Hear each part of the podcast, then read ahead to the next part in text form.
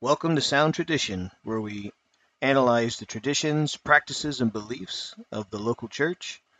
My name is Luke Hitz, and Jason's not here this week. Just going to do something a little bit different, a little bit shorter. Our church is getting ready to have Vacation Bible School. We do it every year in the summer. And last year we told a missionary story, and we're going to do that again this year. My wife chose C.T. Studd as the missionary. He was born in England in 19, it's a, not 19, 1860. A rather remarkable man. He grew up really in the Church of England, considered himself to be Christian, as most people did, but he got saved as a young man. He and his three brothers all on the same day, actually. Uh, I'm not going to tell all that story now. I, what I really want to do is read his testimony. If you want to know his whole story, come to VBS at our, at, come to Harvest Hills Baptist Church. Come to our VBS. Go to our go to a website and have some information about that. But what I found interesting is uh, I learned a little bit in, just in doing my research for this and preparing the fundamentals, or we are known as fundamentalists sometimes, and I knew from my probably from college somewhere that the fundamentals themselves were a series of papers or articles that had been written. They they were actually a publication that was put out, and there all the publications were put into volumes. There's 12 volumes, and each volume has six or seven uh, articles in them.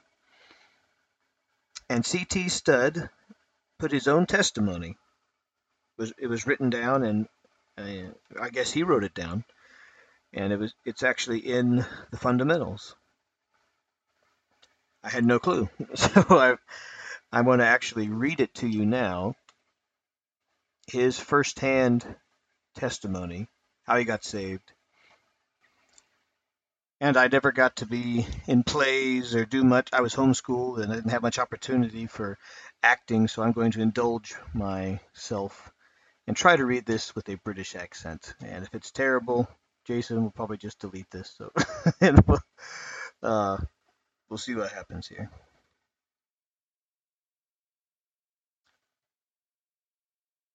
The Fundamentals, Book 3, Chapter 7 The Personal Testimony of Charles T. Studd.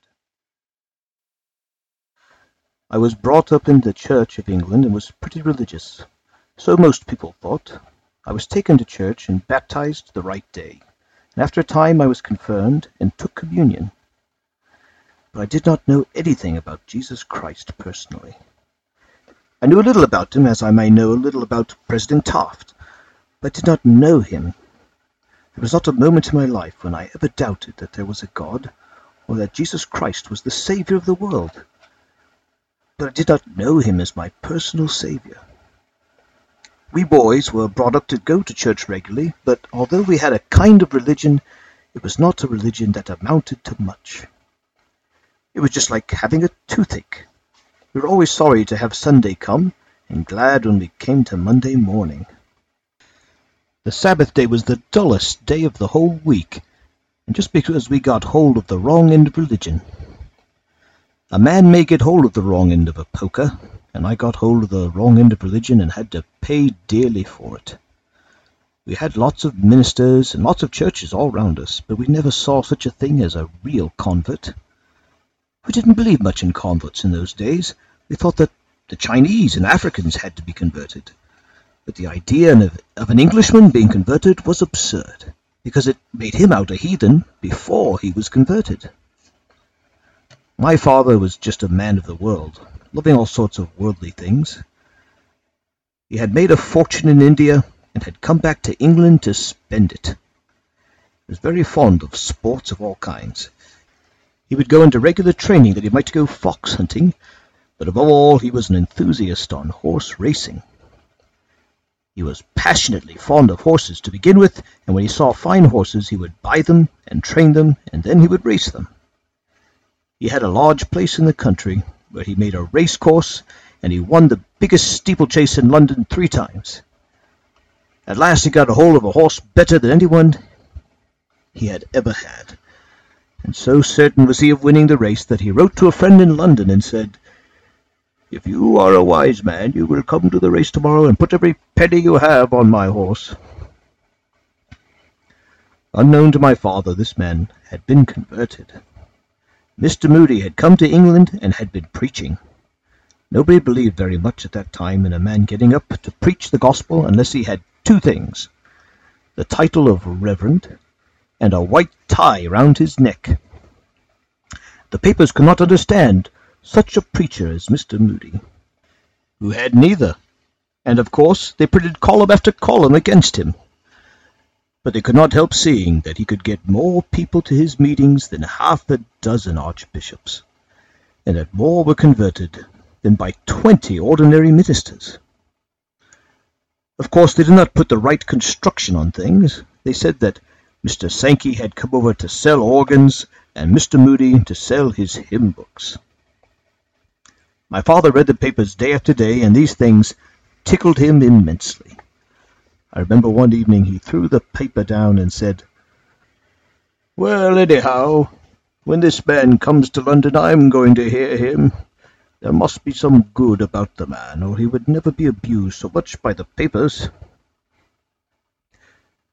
Well, father went on up to London the next day, according to promise, and met his friend.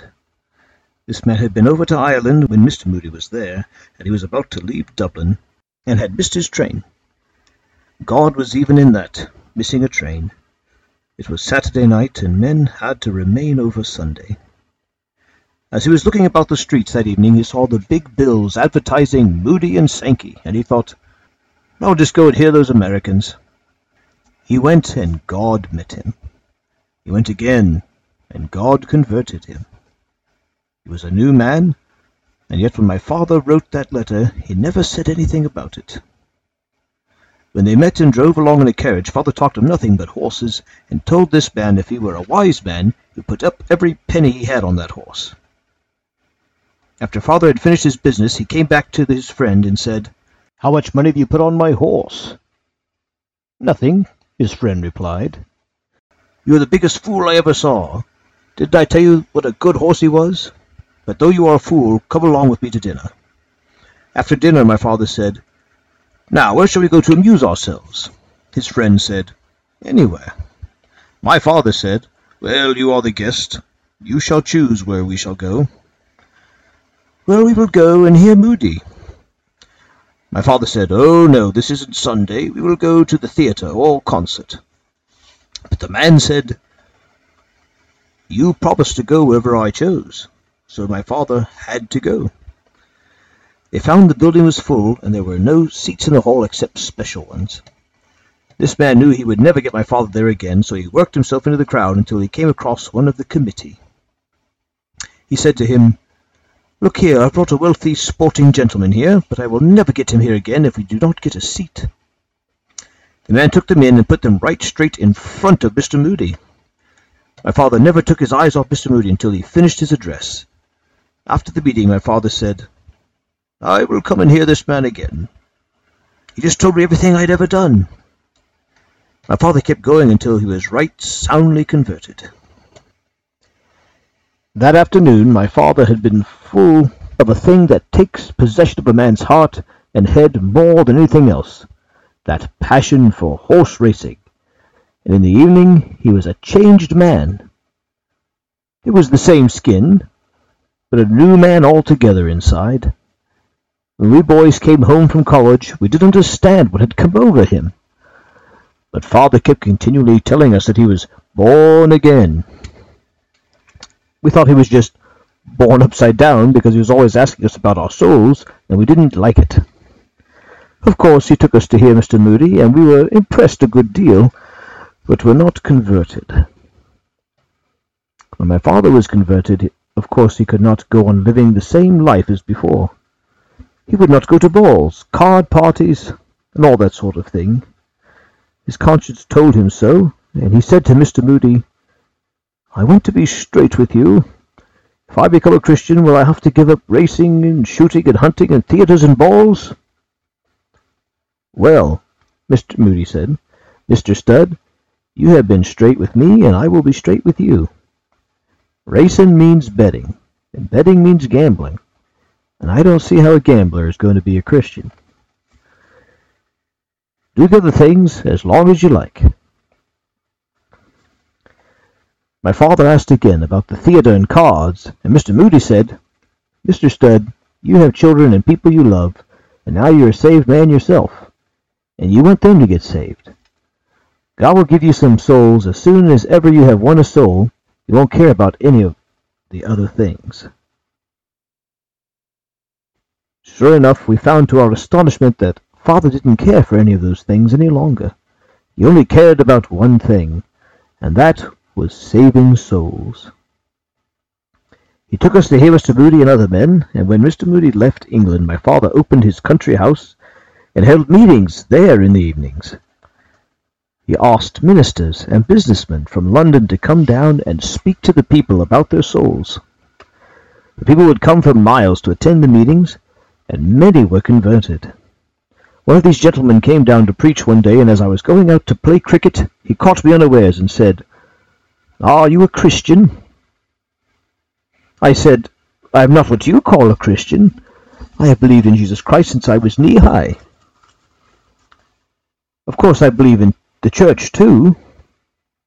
I thought by answering him pretty close I would get rid of him, but he stuck tight as wax and said, Look here, God so loved the world that he gave his only begotten Son, that whosoever believeth on him should not perish, but have everlasting life. You believe Jesus Christ died? Yes. You believe he died for you? Yes. Do you believe the other half of the verse? Shall have everlasting life? No, I said. I don't believe that. He said, Don't you think you're a bit inconsistent, believing one half of the verse and not the other half? I suppose I am. Well, he said, are you always going to be inconsistent? No, I said, I, I suppose not always. He said, Will you be consistent now? I saw that I was cornered, and I began to think. If I go out of this room inconsistent, I won't carry very much self-respect. I said, Yes, I will be consistent. Well, don't you see that eternal life is a gift? When somebody gives you a present at Christmas, what do you do? I take it and say thank you. He said, Well, you say, Will you say thank you to God for this gift? Then I got down on my knees, and I did say thank you to God. And right then and there, joy and peace came into my soul.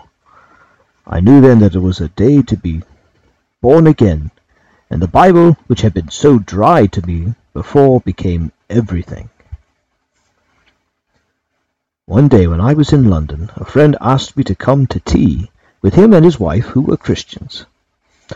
After tea, when we were talking about the Bible, around the open fire, this friend said, Have you heard the wonderful blessing Mrs. Wheaton has got lately? I said, Why, she's been a Christian a long time. He said, Yes, but she is quite different now. I heard people talking about getting other blessings besides conversion, but I did not believe it. Then my friend opened his Bible and showed plainly enough from the Scripture that there were other blessings besides conversion. Then he said, Have you these other blessings? I said, No, I have not. I was just angry because I wanted to know what I was going to do for God. We knelt down and asked God very simply that God would give us all he had for us. When I went back to my room, I got hold of The Christian Secret of a Happy Life. That night I just meant business, and it seemed to come so plain. Old truths it may be, but they seemed to grip me that time. I had known about Jesus Christ dying for me, but I had never understood that if he died for me, then I didn't belong to myself. Redemption means buying back, so that if I belonged to him, either I had to be a thief and keep what wasn't mine, or else I had to give up everything to God. When I came to see that Jesus Christ had died for me, it didn't seem hard to give up all to him. It seemed just common, ordinary honesty. Then I read in the book, When you have surrendered all to God, and have given him all the responsibility as well as everything else, it is God who is responsible to look after you, and all you have to do is trust. Put your hand in his, and the Lord will lead you. It seemed quite a different thing after that, and in a very short time God had told me what to do and where to go. God doesn't tell a person first by his head. He tells him first by the heart. God put it in my heart and made me long to go to China. There are lots of difficulties in the way. Possibly some of you have difficulties in your way. Don't you turn aside because of the difficulties. There was not one of all my relatives who did not think I had gone clean mad. My elder brother, who was a true Christian, said to me one evening, Charlie, I think you are making a great mistake. I said, There is no mistake about it. He said, You are away every night at the meetings, and you do not see mother. I see her, and this is just breaking her heart. I think you are wrong. I said, Let us ask God. I do not want to be pig-headed and go out there of my own accord. I just want to do God's will. It was hard to have this brother, who had been such a help, think it was a mistake. We got down on our knees and put the whole matter in God's hands. That night I could not get to sleep, but it seemed as though I heard someone say this verse over and over. Ask of me, and I will give thee the heathen for thine inheritance, and the uttermost parts of the earth for thy possession. I knew it was God's voice speaking to me. When I got to China, I knew why he said that verse so often. Winning souls out there is the same as here, only more difficult. The devil comes to one and says, Why don't you go home? You could have more souls than you can have here. But I had received marching orders to go to China, and I had God to give them as plain to go back. Not only did God make it right with the, the brother, but the night I was leaving home, God made my mother willing that I should go to China.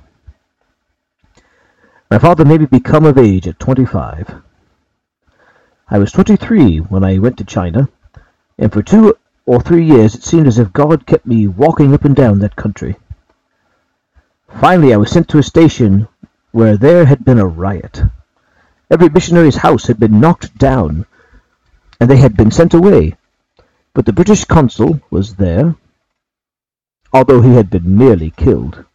When a friend and myself got into that town, we meant to hold the fort. When the consul saw it was as though he had seen a couple of ghosts, he said, However did you get here? There are guards in every gate of the city to prevent any foreign devil from coming in. We said that God had brought us in and told him that and told him what we had come for. He said, No, you cannot stay here. I can give you a passport up or down the river, but no foreigners are allowed here except myself. After a little he said, If you would like to stay in that hovel there, you can. There is not room for more than one. Then we began to discuss which should stay. My friend was going to be married and I was not, but he wanted to stay. Finally, the consul took us to dinner, and in the midst of dinner, he turned to me and said, Studd, will you stay with me? That settled the matter. I didn't know why God had sent me to that place until some time afterwards. One day when I was reading the harmony of the Gospels, I came to where Christ talked with the rich young man. And God seemed to bring all the vows I had made back to me. A few days later the post, which came only after a half month, brought letters from the solicitor and banker to show what I had become heir to, when God made me just ordinarily honest and told me what to do. Then I learned why I had been sent to that particular place. I needed to draw up papers giving the power of attorney, and for that I had to have the signature of one of Her Majesty's officers. I went to this consul, and when he saw the paper he said, I won't sign it. You don't know what you're doing. Finally he said that he would give me two weeks to think it over, and then if I wished he would sign it. I took it back at the end of two weeks, and he signed it, and off the stuff went. God had promised to give a hundredfold for everything we gave to him, and a hundredfold is a wonderful percentage. It is ten thousand per cent. God began to give me back the hundredfold wonderfully quick. Not long after this I was sent down to Shanghai. My brother, who had been very ill, had gone right back into the world again. On account of his health, the doctor sent him round the world in search of better. He thought he would just come and touch at Shanghai and see me. He said he was not going to stay very long. He was mighty afraid he would get too much religion. He took his berth for Japan about the next day after he arrived. God soon gave him as much religion as he could hold, and he cancelled that passage to Japan and stayed with me six months. When I saw that brother right soundly converted, I said, This is ten thousand per cent and more.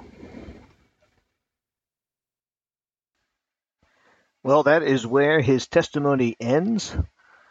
That's all that's in the fundamental book.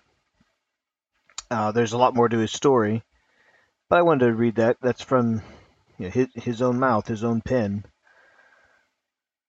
Some of the stuff in there obviously is from a, time period and uh, a way of speaking, and, and some references to some things that books or, or things we to, well, what was he talking about? But uh, hopefully you got the overall gist of what he was trying to say. I will leave you one last little thing about Charles T. Studd. Something that you will recognize instantly and say, oh, he said that. It's part of a longer poem, but most people remember this part. Only one life, twill soon be past. Only what's done for Christ will last.